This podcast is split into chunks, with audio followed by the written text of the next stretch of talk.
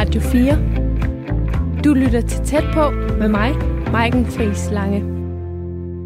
Velkommen til Tæt på på Radio 4, som i den her uge sender fra en mødergruppe, som holder til her i Laven ved Ry i Østjylland. Og jeg er rykket ind i lokalerne hos Lykke i Luna Victoria Hammer, som til daglig har sådan nogle mødergruppeforløb, øh, der går steppet videre end de almindelige mødergrupper, som man måske kender fra det kommunale. Og hvis du lytter med lige nu, så synes jeg altså, at du skal blive hængende, fordi det her det er et særligt, personligt og måske også et sjældent indblik i, hvad det er, der følger med, når man får et barn. Hvad er det for nogle oplevelser, følelser, tanker, bekymringer, glæder osv., der følger med. Jeg sidder nemlig her med fire kvinder, som har sagt ja til at give lidt af sig selv, når vi lige om lidt starter en lille times mødegruppesamtale. Men før vi præsenterer dem, så synes jeg først, vi skal høre Lykke, hvad det er, der er særligt ved den her mødergruppe, som lytteren får et indblik i i dag.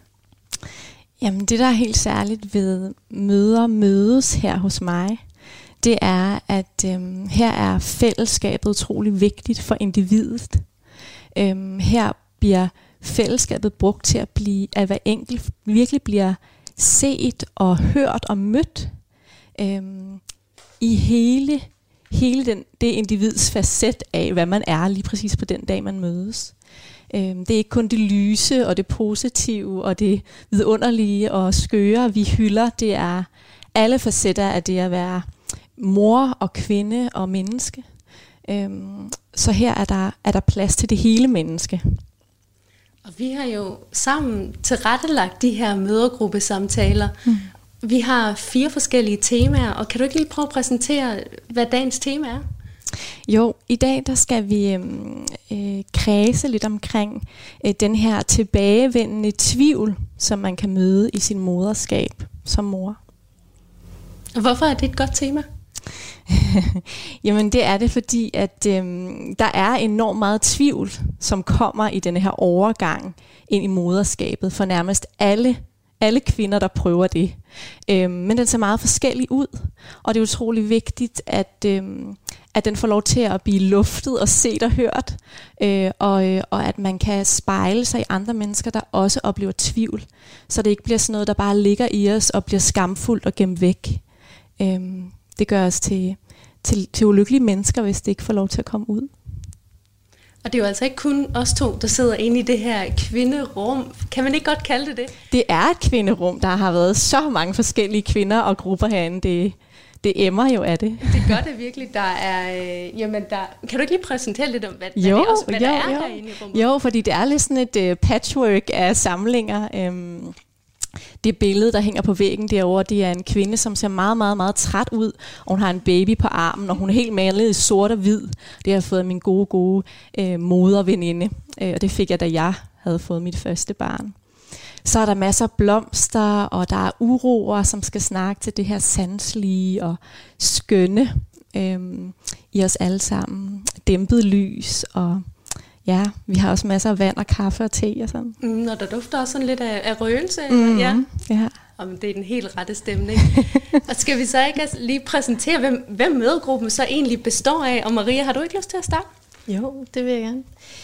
Jamen, jeg hedder Maria, og øh, jeg, øh, jeg har været i det her rum flere gange øh, i Lykkes Kvindeklub og i hendes første mødergruppe forløb, som jeg også er heldig at deltage på. Øhm, og jeg er knap 33 år. Og jeg øh, flyttede sidste efterår sammen med øh, mine forældre i et bofællesskab, øh, hvor jeg bor med min kæreste og vores børn øh, på 4 og 2 år. Ja. Og vi har øh, endnu en, øh, en Maria i mødegruppen. Ja. Jeg er Maria 2, og jeg er også 33, og øh, jeg bor i Viby, lidt uden for Aarhus, i en lejlighed med min mand. Jeg bliver ved med at kalde kæreste, men altså, vi har været kærester i 10 år, øh, så det bliver han lidt ved med at være. Øh, og så vores datter, Frida Maj, som er snart et år. Og øh, ja, det har, det har bare været totalt vildt. Og øh, alt øh, det her med at blive mor og, og hele vejen ind og sådan noget, så øh, ja, det er derfor, jeg er her. Lærke? Ja. Øhm, jeg hedder Lærke, og jeg er faktisk også næsten 33. øhm, og jeg har øh, øh, to drenge på næsten fire og næsten et. Øhm, og jeg, dengang at, at hold et møde møder var der, der, der havde jeg jo ikke et barn endnu. Men, altså det er ikke på grund af lykke, jeg har fået et barn nummer to, men det var bare sådan, det passede mig sygt godt, at der var et møde og møde som volume 2, der passede med, at jeg kunne få lov til at være med. Øhm, fordi at jeg, jeg har egentlig en, en god mavefornemmelse, og kan godt lide at, at være ærlig og snakke sådan dybt. Men det at have haft den her mødergruppe på en anden måde, det har lige, jeg tror, det har egentlig været sådan en øvelse i bare at møde andre mennesker sådan ærligt eller åbent. Og det var sådan en øvelsesplatform, så det har været rigtig godt for mig. Mm. Bettina? Ja, jeg hedder Bettina, og jeg er 28 år. Og jeg bor sammen med min kæreste og min datter Ellen på to. Snart to. Og øhm, jeg var med på Lykkes første møde med Og det var så fantastisk en oplevelse, at vi lige nu går og forbereder vores kroppe til at skulle have barn nummer to. Og vi kommer, jeg kommer igen næste gang. Men øhm, ja, i mit tidligere liv plejer jeg at sige, der var jeg uddannet civilingeniør og konsulent. Og i dag der går jeg hjemme med min datter. Og det fortsætter jeg med og ved at flytte ud i et fællesskab med andre familier, hvor vi deler og gå hjemme. Ja. Det var øh, de fire kvinder, som mødergruppen består af, og derudover så er det jo så Lykke og mig, som har tilrettelagt det her forløb, eller den her times mødergruppe samtaler og samtale. Og det er jo ikke en, hvad kan man sige, en helt almindelig samtale. Det er jo ikke det er ikke blæskift og, og prutter og øh, sovetider, vi går op i her, vel, Lykke? Hvis det kommer af sig selv, jo. Men det kan godt være. Nu må vi se, hvad der sker. Men, men, men vi vil jo gerne frem til sådan snakke lidt om nogle dybere ting. Hvad er det, hvad er det der sker, når det er, man bliver mor? Altså, så fokus er ikke så meget på barnet, men måske på moren selv. Og, øh, og vi har tilrettelagt de her den her samtale ved, ved at lægge sådan nogle rammer ned over dem. Kan du ikke lige forklare, hvorfor er det, at det er vigtigt? Øhm, det kan være, eller ja, for, for de fleste er det virkelig sårbart at blive mor. Øhm, man møder hele sin øh, opvækst, øh, hele sin øh, sit følelsesliv, øh, alle sine tanker, øh, sin øh, relation til sin partner, øh, alt muligt buller for fulde drøn, når man træder ind i den her overgang i, i kvindelivet, som det er at blive mor. Øhm, og der er det utrolig vigtigt at have et fundament, når man udtrykker sig, som er trygt øh, og nært øh, og meget kærlighedsfuldt, øh, hvor der er varme omkring en, sådan så man føler, at man bliver holdt og støttet, når man når man øh, begiver sig ud på den modige øh, handling, det er at udtrykke sit hele selv, og, og det man virkelig føler inderst inde. Øhm, og det er også vigtigt øh, at få udtrykt det. Fordi øh, det gør, det, det på en eller anden måde laver sådan en spejlrefleks tilbage i en, hvor man mærker bagefter, Gud, det er virkelig mig det her, sådan her har jeg det faktisk.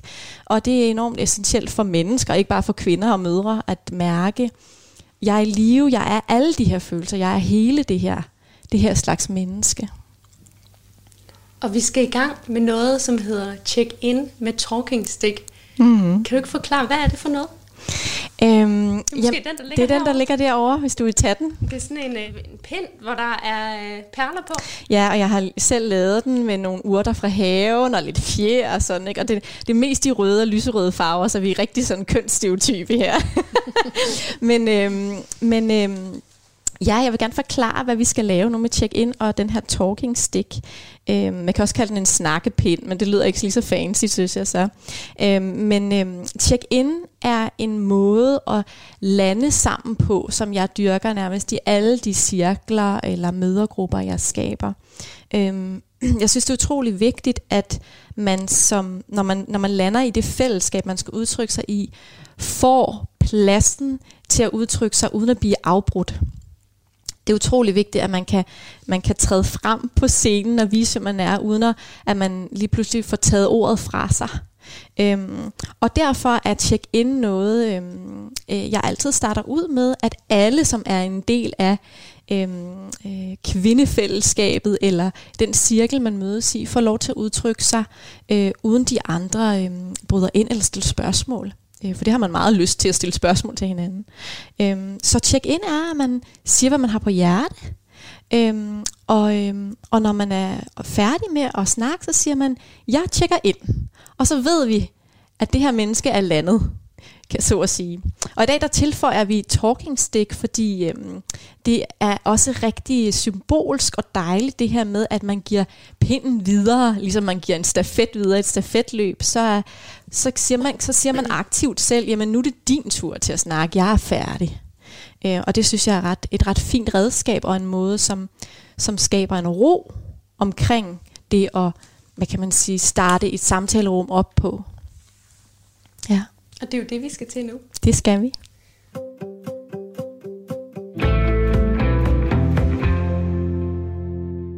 Du lytter til Tæt på på Radio 4, der i den her uge går øh, tæt på moderskabet.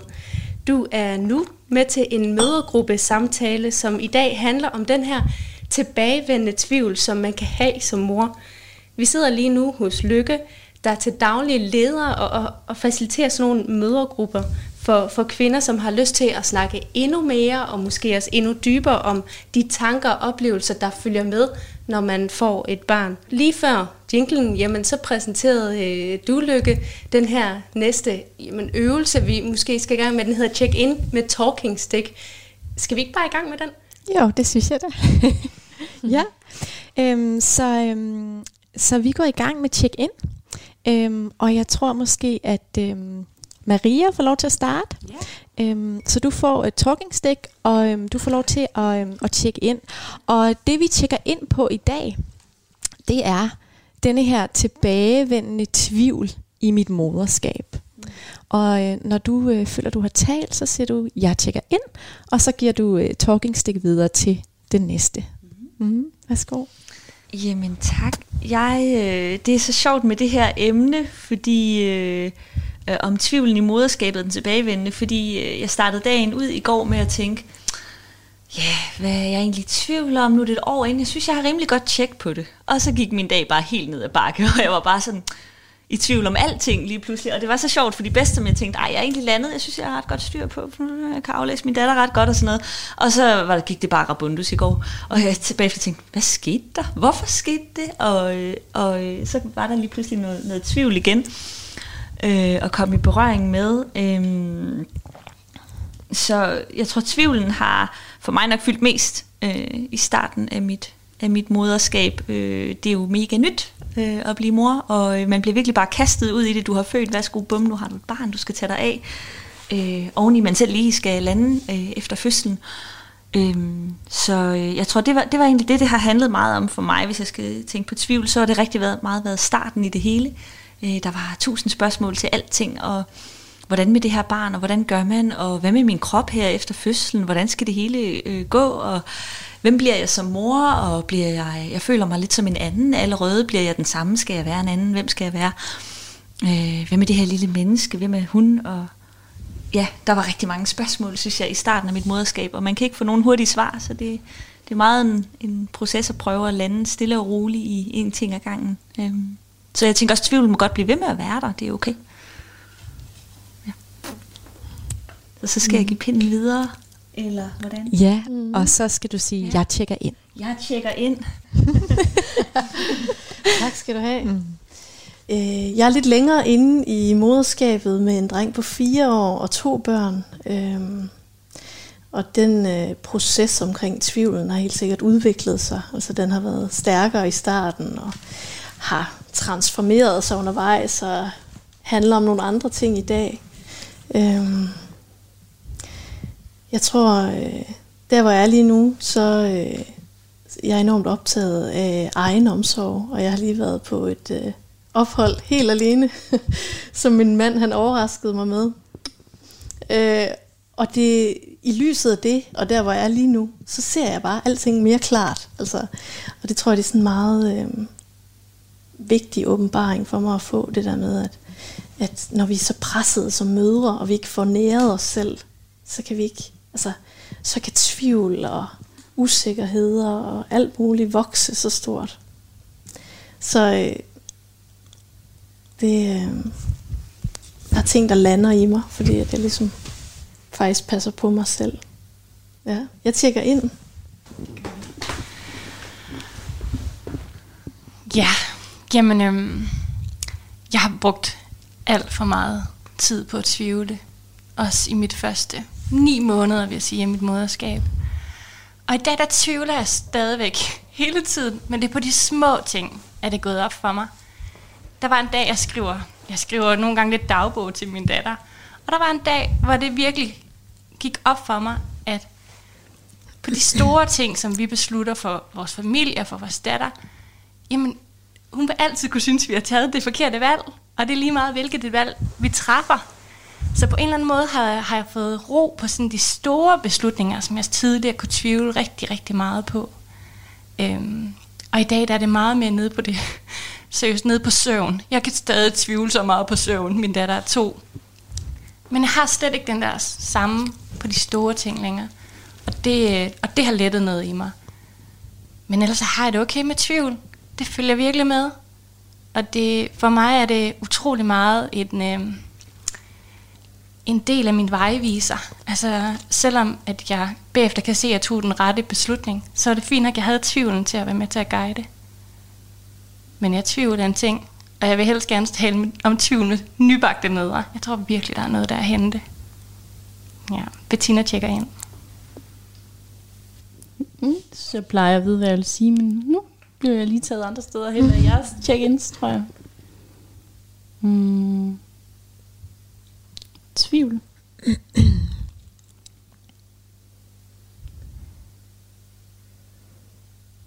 altså jeg, jeg kan i hvert fald mærke, at der, jeg har tænkt over det her med, ligesom sådan to, to veje rigtig meget, eller to bevidstheder i mit hoved, sådan en lidt ud, en udefra og en, en indenfra. Øhm, jeg har været rigtig meget i tvivl om mit, mit arbejde, og hvordan jeg skulle komme ind for det bulede arbejdsmarked, og, og, og den stemme udenfra sagde, sagde jo, at, at alle, det, gør, det gør alle de andre jo. Men stemmen indeni sagde, det, det er for meget lige nu. Du kan ikke begge dele, eller... Men det fik den måske ikke lov til at sige så tydeligt. Jeg prøvede sådan at få det til at lykkes. Øhm, så jeg havde rigtig meget tvivl om, og jeg, og jeg kan også mærke nu her, at når jeg kommer i tvivl, så er det fordi, at der er de der to stemmer, sådan indenfra og, og udefra. Jeg tror, at jeg føler, lige nu der prøver jeg at gå min egen vej, eller min families vej. Og det øver jeg mig i at, at gøre. Men ja, den der tvivl, jeg synes faktisk også, den er god nok, fordi at, at øhm, den fordrer også lidt bevidsthed om, hvor, hvor er jeg henne? Og er det stadigvæk her, jeg gerne vil være, eller skulle jeg prøve noget andet? Jeg ved sgu ikke helt, hvad jeg vil sige, men jeg kan mærke, at, at jeg godt kunne snakke mere om tvivl, så det glæder jeg mig til. Lærke tjekker ind. Tak. Tusind tak. Jeg ved ikke, Lykke, er der noget, som når du hører kvinderne her alle tjekke ind, er der noget, som du har lyst til at få uddybet ved en af dem? Øh? Mm. Ja, altså det kunne da være, jeg synes, at det kunne både kunne være vildt interessant at høre om, øh, både fra Bettina måske, hvordan har, det, øh, hvordan har det udviklet sig fra starten af dit moderskab, hvor tvivl fyldt meget til nu? Hvad er det ligesom, hvordan har du, hvordan har det givet slip på en måde noget af det? Øhm, og egentlig også Maria, sådan, øhm, hvad det er, der ligesom gør, at, at øh, altså hvad er, hvad er nogle eksempler på, hvordan det så ud for dig i starten? Det synes jeg kunne være vildt interessant at høre om. Ja? Har du lyst til at starte? Ja, jeg kan godt starte. Øhm, jamen, øhm, jeg var temmelig rundt på gulvet, øh, da jeg lige var blevet mor. Øh, jeg øh, fødte og havde den her øh, perfekte øh, filmiske øh, fødsel, men jeg kom også rigtig galt øh, til skade under fødslen alligevel, af både forklarlige og uforklarlige årsager. Øh, så jeg øh, vågner op næste dag på morbarn og får bare at vide, hvad jeg alt sammen ikke må. Øh, du må ikke øh, sidde op i sengen, du må faktisk heller ikke løfte hovedet, du må ikke have bukket ben, du må ikke løfte dit barn, du må ikke øh, pusle hende, du må ikke øh, sådan noget. Øh, og så du har fået øh, den her øh, bristning, og her er nogle infosider, og du ringer bare på klokken, hvis der er noget. Øh, og det, jeg blev fu- væltet fuldstændig bagover. Øh, jeg... Øh, øh, jeg havde jo godt fået det at vide efter fødslen, at øh, der lige skulle nogle læger til at hjælpe med at lappe mig sammen, øh, men lige der kunne jeg slet ikke, øh, der lå jeg med mit nyfødte barn på mig, og, og det var ligesom det, jeg havde i fokus. Øh, så det, det gjorde mig, jeg tror det var det, der forstærkede tvivlen for mig. Jeg tror både, at jeg havde været rigtig meget i tvivl, hvis det ikke var sket, at jeg bare var mor, og bang, nu er du på, eller nu er du den, nu er du omsorgsperson, det er en vild ting. Men, men når jeg pludselig ikke kunne de ting, jeg havde forestillet mig, jeg skulle. Øh, jeg ikke kunne løfte hende, jeg kunne ikke øh, være den, der tog hende op og trøstede hende, jeg kunne ikke skifte hendes blæer. Øh, jeg måtte ingenting næsten. Jeg skulle, hvis jeg endelig skulle ud af sengen, så var det på den mest omstændelige måde. Jeg tror, det tog 10 minutter at komme ud af sengen. Mm. Øhm, og øhm, det gjorde mig helt vildt meget i tvivl, fordi jeg, det var båret af frygt. Øh, det var rigtig meget båret af frygt, fordi jeg bare fik at vide, det her må du ikke, og du må ikke det, og du må ikke det, og du må ikke det. Øh, og de brugte sådan en betegnelse, de sagde, du har fået en alvorlig bristning. Og, og det, jeg vidste ikke, hvad det ville sige, og hvad vil det sige, andet end at jeg ikke må en masse ting. Så, så jeg tror, det skærpede tvivlen i mig, fordi pludselig så kunne jeg hverken de ting, jeg havde forestillet mig, men, men jeg skulle som mor med et, et nyfødt barn. Og jeg var også i tvivl om, hvad, hvad så med den her krop, der ligger her, mm. og som ikke må bukke benene, og ikke må løfte hovedgæret. Hvad gør jeg med den? Mm. Øh, og, og jeg skal da bruge den, jeg skal jo være noget for nogen. Øh, det var egentlig det, det handlede rigtig meget om for mig, øh, starten af, af mit moderskab. Det var, sådan, det var den helt store tvivl, mm. hvordan jeg skulle håndtere det.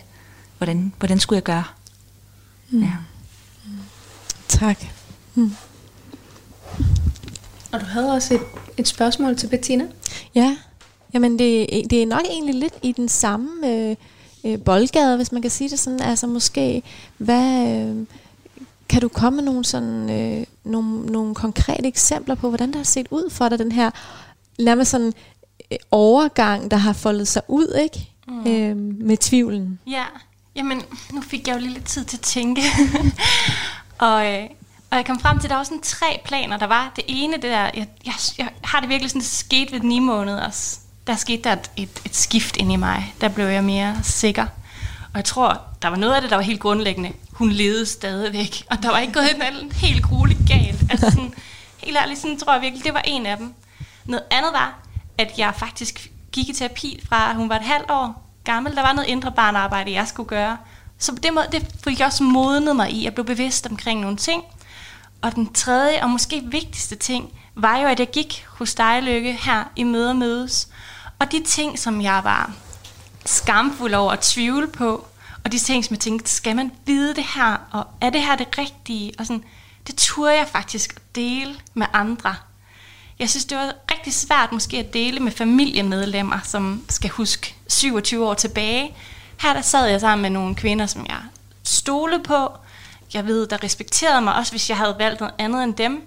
Og jeg turde faktisk at fortælle, hvad jeg tvivlede på, eller turde spørge, hvordan gør I med det her, uden at blive fordømt på, at jeg måske gjorde noget andet. Så jeg tror virkelig, at det var, at det er den kombination af de tre, men der er noget vildt vigtigt i at kunne se andre, og også kunne se, der var jo en med, der havde, der havde lige fået det fjerde barn, og se, hun også havde den tvivl. Mm. Det var bare så fedt, fordi man kan føle sig så alene for tænke, at man kan det hele, når det der barn kommer ud. Og det kan man ikke, fordi man har ikke lært det nogen steder. Eller man har måske læst nogle bøger, men man har ikke læst dem alle sammen. Så jeg tror faktisk, at det var det vigtigste. Mm. At jeg mm. kunne dele min tvivl. Og ligesom sådan blive, øh, blive klappet på ryggen. Og så også bare nogle gange være enig i at tvivle. Altså sådan, det behøvede ikke altid at skulle løses. Mm. Ja.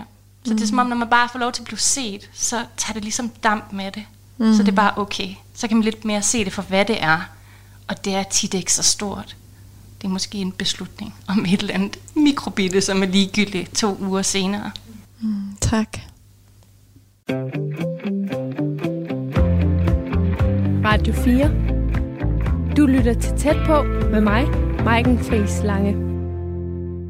Velkommen til Tæt på i denne uge, som handler om moderskabet. Og øh, hvis du lige har tændt for din radio, så skal du vide, at du er havnet midt i en mødergruppe, som vi måske også kan kalde en kvindeklub. Det her det er nemlig stedet, hvor vi snakker om følelser og tanker, øh, der følger med det her at blive mor. Og temaet i det her program, det er, øh, at den her tilbagevendende tvivl, som måske kommer igen og igen, når man er blevet mor. Vi sidder lige nu på gulvet i skrædderstilling hos øh, Lykke, der til daglig leder og faciliterer de her mødergruppe samtaler med hendes øh, firma Lykkecirkler.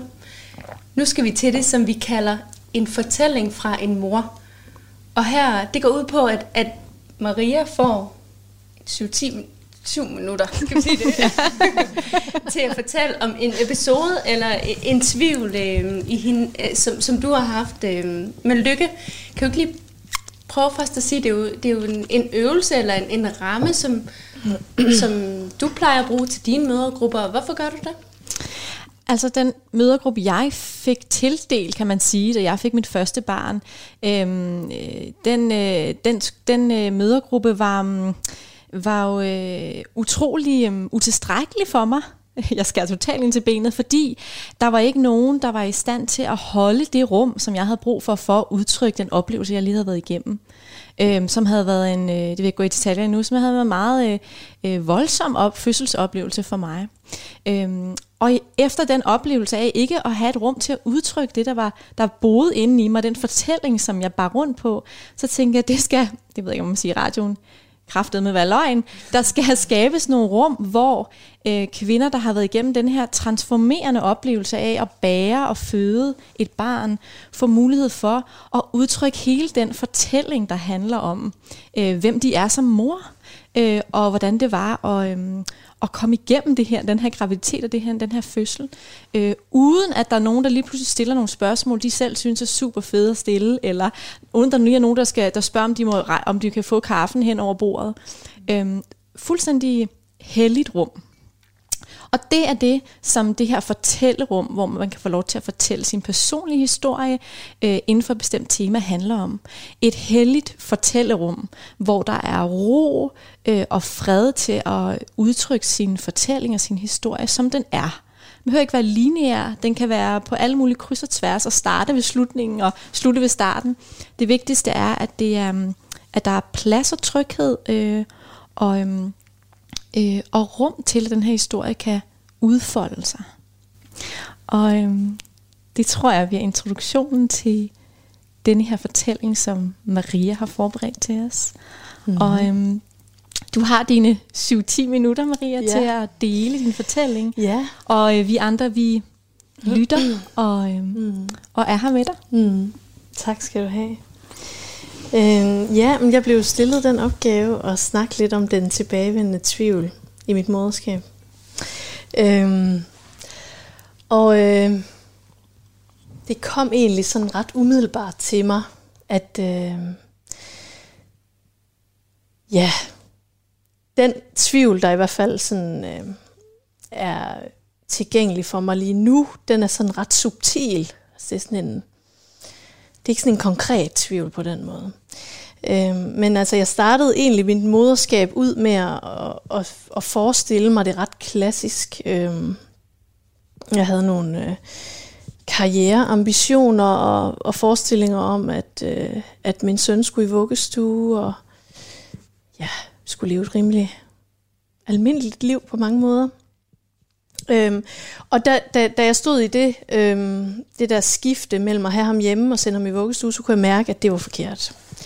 Øh, det skulle han ikke. Og øhm, på det tidspunkt var jeg faktisk ikke i tvivl om, at, øh, at det egentlig også var hans behov at være sammen med os. Jeg var egentlig allermest i tvivl om mig selv, om jeg kunne holde det ud, om, om det var meningen for mig, skal, skal jeg gå hjem? Jeg kunne slet ikke forestille mig selv i den rolle. Altså, jeg var slet ikke... Øh, det var ikke de billeder, jeg havde haft af mig selv som mor på det tidspunkt.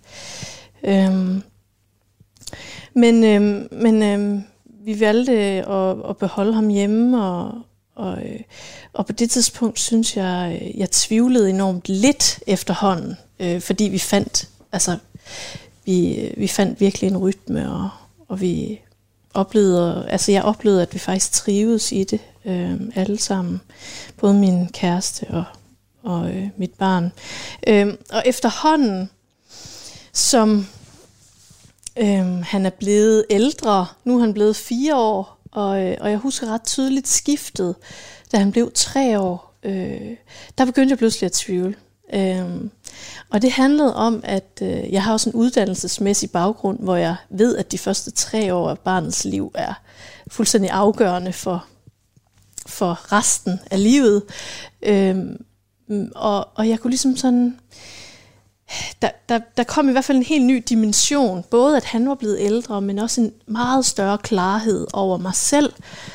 Øhm, jeg begyndte ligesom at lære mig selv virkelig godt at kende, øh, og blev klar over, at øh, jeg havde nogle forestillinger om, at vi skal ligesom blive ved med det her. Vi bliver nødt til at blive ved med at være nærværende sammen, og vi bliver nødt til at blive ved med at, at fastholde det liv, vi er i nu. Øhm, og alligevel blev jeg klar over, at noget af det, øh, det hang sammen med frygt. Altså, der var simpelthen noget frygtbaseret i det der med faktisk at sende ham ud i verden, i en verden, jeg faktisk overhovedet ikke synes er særlig perfekt. Og det var ligesom også sådan en erkendelse af, okay, verden er faktisk ikke perfekt. Og jeg har, øh, jeg har selv øh, oplevet, øh, jeg har været øh, 80'er barn øh, og har været fuld oven i institution, fra jeg var 6 måneder. Øhm, og jeg tror på, at, at, at fundamentet ligesom skal bygges op tidligt i livet, for at man kan øh, øh, møde modstanden øh, styrket senere. Altså, øh, jeg tror også på, at vi bliver nødt til at gå igennem modstand i livet, for overhovedet at kunne blive resiliente. Og, øh, ja, men det er måske en anden snak. I hvert fald så, øh, så blev jeg klar over, at øh, min, e, altså, mine egne erfaringer, den måde, jeg ser verden på, og jeg ser mine børn på, det er jo øh, det er drevet ud af mine... Øh, den måde, jeg ser verden og mine børn på, det er drevet ud af fra mine egne erfaringer. Altså de oplevelser, jeg har med mig, det er den måde, jeg ser verden og mine børn på. Øhm, jeg øh, oplevede for eksempel at have en skolegang, jeg synes var øh, var okay. Jeg følte ikke, jeg lærte særlig meget egentlig, og jeg havde det socialt rimelig okay, men, men det var heller ikke sådan super fedt. Og det tror jeg på et tidspunkt, jeg har tillagt selve skoledelen sådan helt sindssygt meget betydning. At det, det må være skolen, der ligesom har fejlet, eller det må være det miljø der. Øh, men jeg er ligesom blevet mere og mere klar over, at, at det handler om så meget andet. Altså der er så mange andre ting, der gør, at jeg har oplevet den skolegang det sted, lige præcis som jeg har. Så det er blevet sådan en bevidsthed om, øh, hvad er mit liv, og hvad er mine børns liv? Altså det der med ikke at overkompensere for, øh, for, min egen, for mine egne erfaringer. Altså det der med ikke at, at, at tro, at mine børn oplever livet på samme måde, som jeg gjorde, for det gør de ikke. Og, og sådan ligesom adskille det. Og med det, så er ligesom temaet for mig den tvivl, som jeg hele tiden har cyklet med, som handler om, hvad er viden, jeg har, sådan fagligt set, omkring børns udvikling? Hvad er det, jeg ser i mine børn? Hvad er det, øh, hvad er den frygt, jeg ligesom ser i samfundet, som jeg, jeg kan ikke, øh, der er ting, jeg ikke synes fungerer, som jeg, jeg kunne drømme om, og hvad er min egen bagage? Og det, det bliver jeg mere og mere klar over i arbejdet med at lære mig selv bedre og bedre at kende. Men jeg kan, jeg kan godt indimellem ramme sådan en tvivl hele tiden. Hvad er hvad?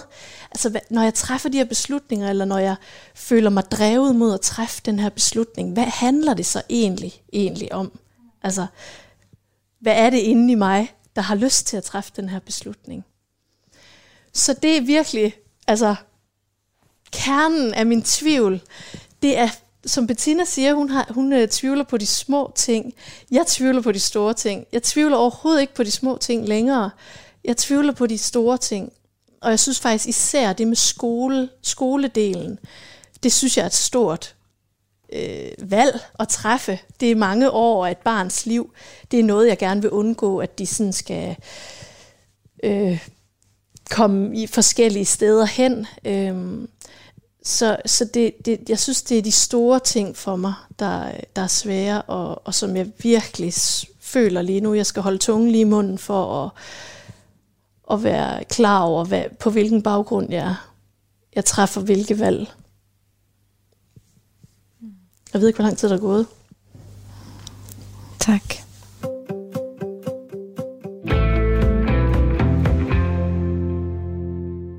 Dagens tema i mødegruppen, det er den her tilbagevendende tvivl, som opstår, når man bliver mor. Du lytter til tæt på på Radio 4, og vi har netop hørt Marias fortælling om en tvivl, det er den store tvivl, øh, i, i din måde at være mor på, og det der er opstået efter du har fået din, øh, din søn. Lykke, jeg ved, at, at øh, efter sådan en fortælling her, så plejer jeg at have en, en dialog. Ja. Øhm, først og fremmest så øh, tak til Maria, fordi hun vil dele så generøst af sig selv med os andre. Jeg føler altid, det er en kæmpe gave at blive inviteret ind i det rum. Og efter vi har hørt øh, Marias fortælling, så øh, er det netop muligt for os, der har lyttet og stille spørgsmål eller spejle øh, øh, det, vi hører Maria fortæller. Og det gør vi på forskellige måder her hos os, eller i de rum, jeg skaber. Øhm, øh, og den ene måde øh, er at stille opklarende spørgsmål simpelthen til den historie, vi har hørt. Øhm, en anden måde, vi kan forholde os som mødergruppe til den her fortælling, er også ved at spejle Maria. Og måden, vi spejler på her, er meget det her med at og øh, faktisk give en gave tilbage til Maria. Altså sig, fortæl hende, da du fortalte om det her specifikke sted i din fortælling, øh, der følte jeg sådan her, eller der fik det mig til at tænke denne her tanke, eller jeg får lyst til at dele det her fra mit liv, som jeg kom, som jeg kom i kontakt med, da du fortalte det, du gjorde. Øh, og derfor er der åbent, åbent øh, bal, man kan byde ind øh, i andre, som I vil. Jeg blev lidt nysgerrig på, øhm, hvad det er for nogle... Du sagde, du også, der er nogle ting i verden, hvor du... Øh, altså den verden, du skal sende ham ud i, mere og mere måske, mm. efterhånden som han vokser så større, øh, hvor du, som du ikke var tryg ved på en eller anden måde, som jeg forstod det. At der er nogle, nogle ting i, i verden, hvor åh, du måske gerne ville kunne, kunne korrigere, eller du ville kunne ønske, at verden, den verden var anderledes. Mm. Hvad er det for nogle emner, der er det, er det rigtig, rigtig mange ting, eller er der især nogle få elementer? Jamen dels handler det om, at jeg synes, nummeringerne er for dårlige. Øhm, øh, jeg, jeg mener også, at, øh, at måden, man ser på børn sådan generelt set, øh, er meget forældet. Øhm, jeg mener også, at øh, skolesystemet kunne forbedres på virkelig mange måder. Øhm, øh, jeg mener egentlig bare, at børn skal have lov til at, at være frie og Ja, altså jeg, jeg, der, der er mange ting, der sådan kunne optimeres. Øhm, men, men på samme tid er jeg også øh, virkelig blevet klar over jo, at, at, at verden er jo ikke perfekt. Altså det kommer den aldrig til at være. Det, skal, det er heller ikke meningen, at den skal være det. Øhm, og at jeg er ligesom blevet klar over, at øh, tidligere har jeg nok haft det meget sådan, jeg har haft lyst til at, at sty, kunne styre det, der var uden for mig selv.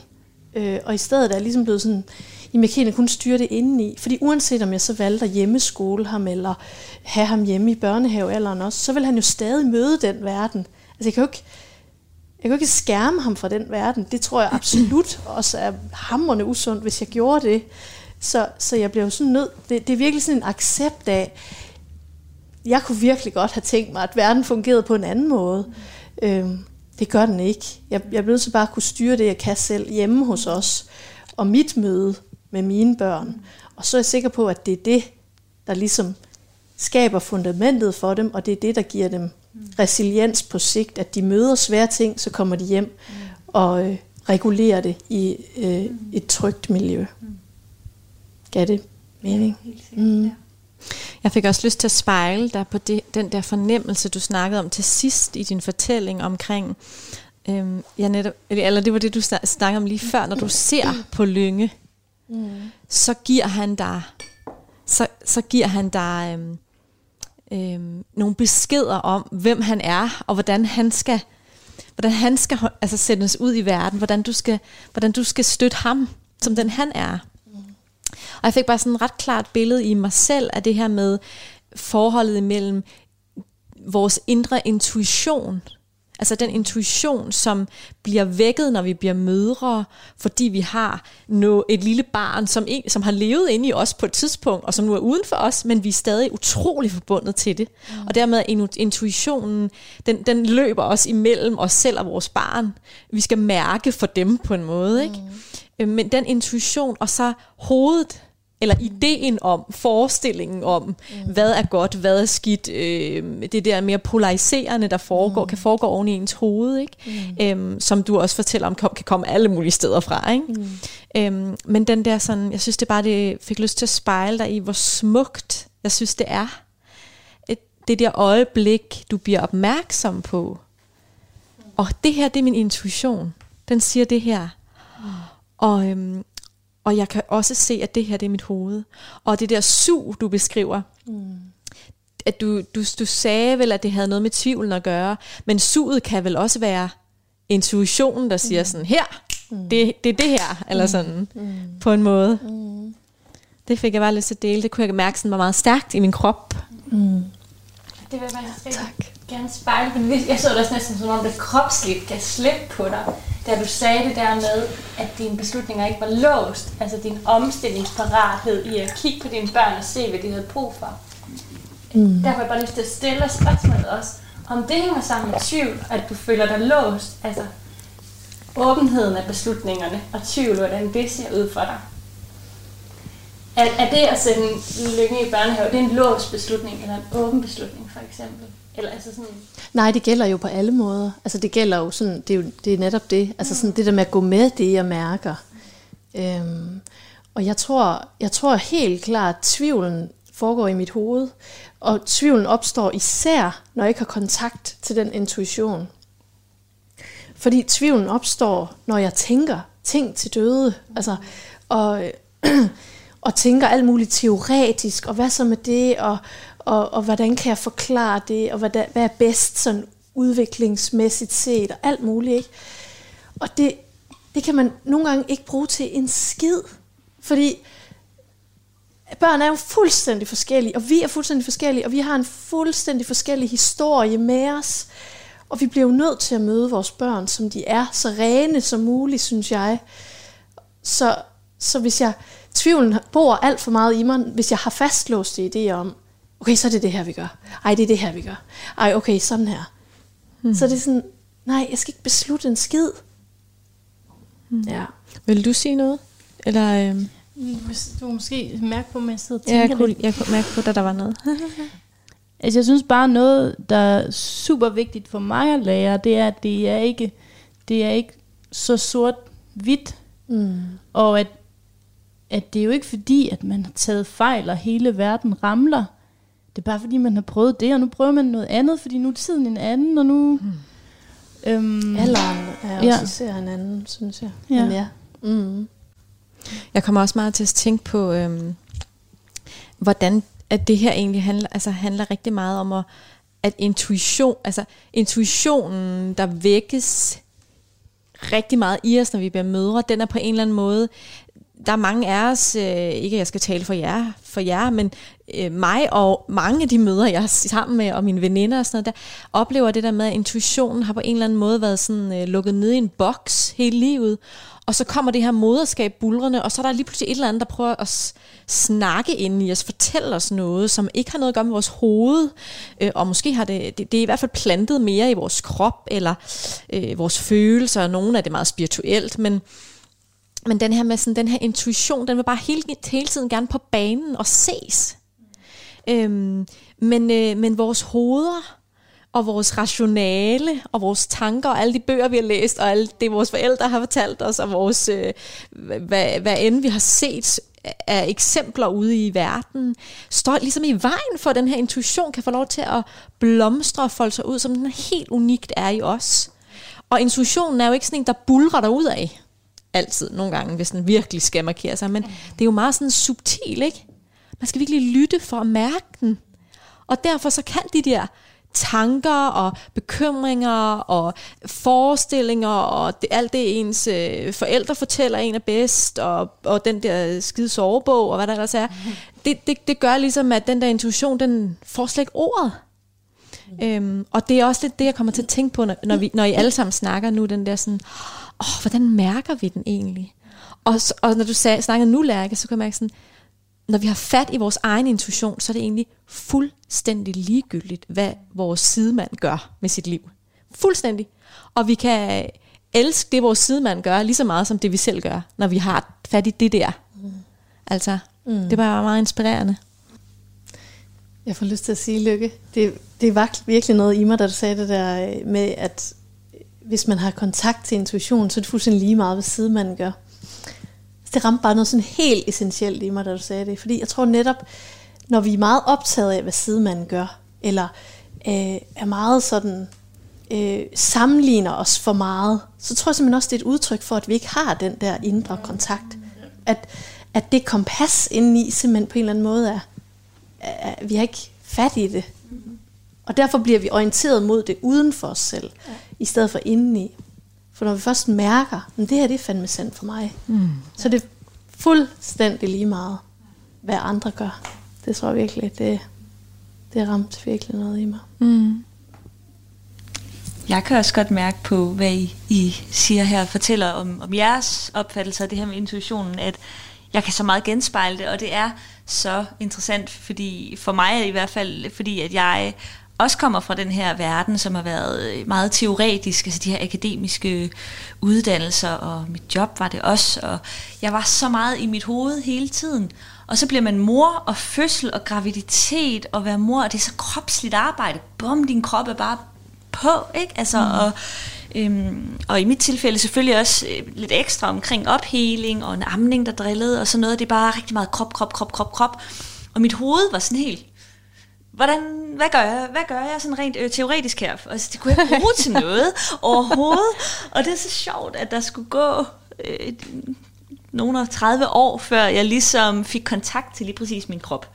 Og min krop fortalte mig også, at dit hoved kan du ikke rigtig bruge til noget. Alt det, du plejede at gøre, ting, det hjælper dig egentlig ikke. Du kan godt finde nogle svar, du kan godt komme til at handle, men det kommer måske ikke til at føles helt rigtigt. Så jeg gjorde det, øh, hvilket er nemt at gøre, når man er sengeliggende, at jeg øh, trak mig. øhm, jeg trak mig faktisk også fra øh, min kommunale mødergruppe ret hurtigt, øhm, og jeg trak mig fra øh, alle dem, der havde, hvor jeg synes, det blev lidt hektisk, hvor øh, meningsudvekslingerne kom hurtigt, hvor overbevisningerne virkede meget stærke, øh, og alle de her øh, fællesskaber og stemmer, trak jeg mig fra, øh, fordi jeg havde rigtig, rigtig, rigtig meget brug for. Jeg kunne bare mærke, at jeg har brug for at gå ind i mig selv. Det har jeg ikke gjort før. Nu har jeg brug for at gøre det. Og så må det tage lige så lang tid, det skal tage. Om det er dage, om det er uger, om det er måneder. Jeg skal, jeg skal mærke mig selv. Fordi så snart jeg kaster mig ud i verden, øh, så, så kan jeg blive mødt af alle mulige gode råd og intentioner og idéer. Men, men det er mig, der har ansvar for mig, og jeg har også ansvar for min datter, og jeg, jeg skal mærke mig for at kunne finde den rigtige vej for os. Og det var helt, helt nyt for mig, og, øh, og jeg har sikkert øh, haft en langsom start ind i det, men det har godt nok været vigtigt, når jeg tænker tilbage. Jeg har godt nok haft brug for det, for der er så meget ræs så mange steder, og jeg kan mærke, at moderskab har gjort mig meget mere langsom. Jeg har brug for meget mere langsomhed og ro. Jeg taler stadig lidt hurtigt, men det, det hænger ved. men derudover kan jeg simpelthen mærke i fællesskaber og sådan noget. Jeg kan ikke det der med, at vi cutter hinanden af og afbryder, og der er bare gang i den, og det handler om at vinde argumentet, og det, det fungerer ikke for mig, når det handler om ting omkring at være mig, og være mor, og når det handler om mit barn osv. Det kan jeg, jeg kan ikke bruge alt det, jeg selv var del, deltog i før, det kan jeg ikke bruge til noget i dag. Og det, der kommer intuitionen jo på en eller anden måde ind for, for mig i hvert fald. Så skal jeg jo virkelig mærke efter. Hmm. Ja. Det er også meget interessant, hvis jeg må sige en lille ting til det, fordi det tror jeg også øh, kan være lidt forvirrende for nogen faktisk. Netop det der med, hvis man ikke, hvis man har været vant til at være meget op i sit hoved, og pludselig skal mærke sin krop og sin intuition. Hvad er det så, der taler? Mm. Fordi man kan også tro nogle gange, at Altså frygt kan også mærkes som en intuition. Mm. Så det der med at, at sådan, jeg tror faktisk på, det der med, jo dybere man lærer sig selv at kende, og det man selv har med sig, det man har været igennem, sin egen historie, jo mere bliver man klar over, nå, nu poppede der lige et eller andet gammelt op, mm. som lige vil minde mig om, pas nu på øh, den der situation, eller øh, altså, altså sådan, når vi skralder alle de der løg og løgskaller af, og kommer ind til kernen, så bliver den mere ren med tiden. Men det er jo virkelig en proces, altså, mm. det er det. Tusind tak, fordi I har delt så meget af jer selv i dag. Det har været helt fantastisk.